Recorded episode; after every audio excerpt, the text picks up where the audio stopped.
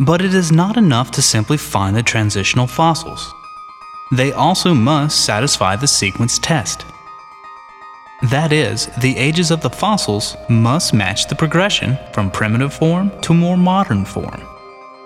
Dating fossils is a relatively straightforward process, using several methods to cross check the ages determined. Some care must be taken to ensure the dates considered are the earliest appearance of each fossil, since there is no reason a transitional form must go extinct before a modern form appears and there is no reason a successful form cannot endure for long periods of time with very little change. The modern crocodile can boast of 100 million years, and the cockroach, which has been around for 280 million years. But back to sequencing. If we consider our reptile to bird example and date the intermediate forms, we find that they are in precisely the right order.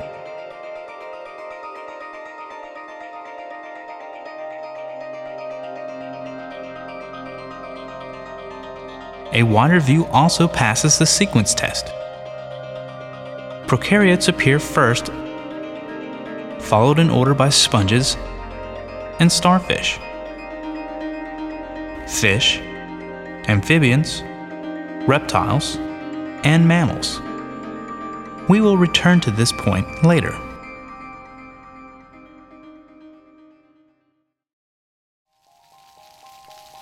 In the examination of structure of organisms, we frequently find organs that either have no function or have a modified function completely out of character with the structure.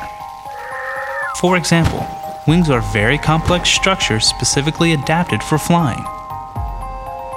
So, why do ostriches have wings? Ostrich wings are certainly not useless to the ostrich, but they are certainly useless as wings. The vestigial blind eyes of the mole and cave dwelling fish and salamanders are easily explained only by reference to previous ancestors who had need of eyes. Snakes are clearly the descendants of four legged reptiles. Most pythons still carry vestigial pelvises hidden beneath their skin.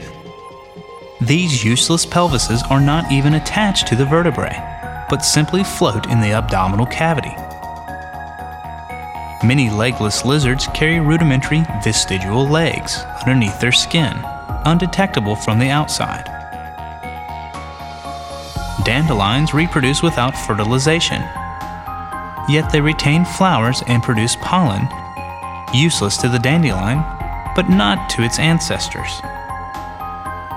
Many flightless beetles still carry their fully formed wings of their ancestors, but carry them underneath fused wing covers human herbivore ancestors are responsible for our useless wisdom teeth and our vermiform appendix. And our tailbone is a developmental remnant tying us to our ancestors who had external tails.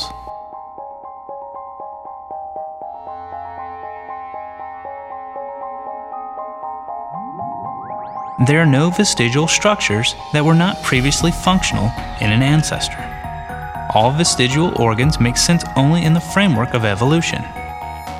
And of course, we do not find vestigial organs that argue against evolution. No nipples in amphibians, or vestigial feathers on mammals.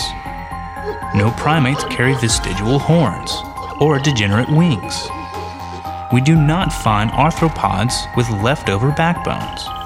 No snakes have wing parts, and no humans have gizzards.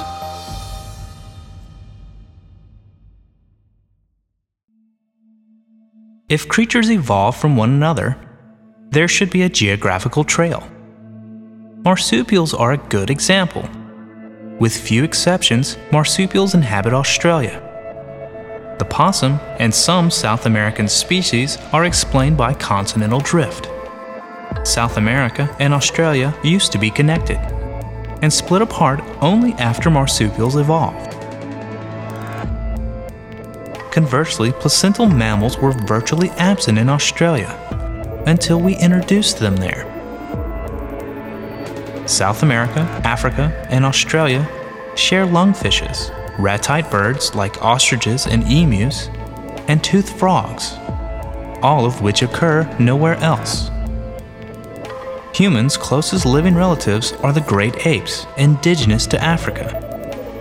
So it is no real surprise to find that our own origins are there as well.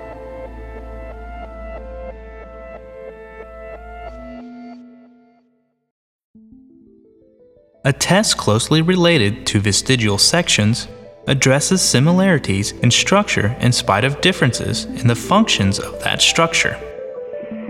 If species evolve from another species, the new species must often adapt and modify existing body parts to do different tasks.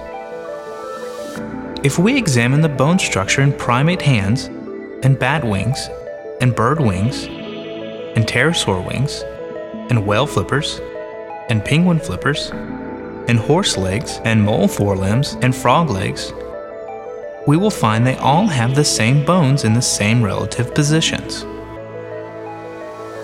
The standard tree diagram easily demonstrates why these different species have the same structure. That is, they have common ancestors who possess these structures. The fossil records again confirms this conclusion as it readily provides a chronological progression of intermediate forms.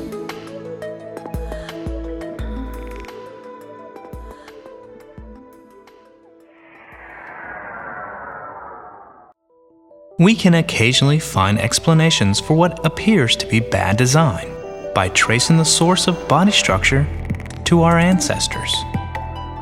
The mammalian respiratory and gastrointestinal tracts cross one another so we cannot swallow and breathe simultaneously. Why does this less than optimal anatomy exist? An ancient ancestor from the Devonian, a lungfish, swallowed air to breathe. And the bladder that held the air was a precursor to our lungs. Humans have inherited this original design with the mouth connected to both the digestive and respiratory system, even though it now causes problems.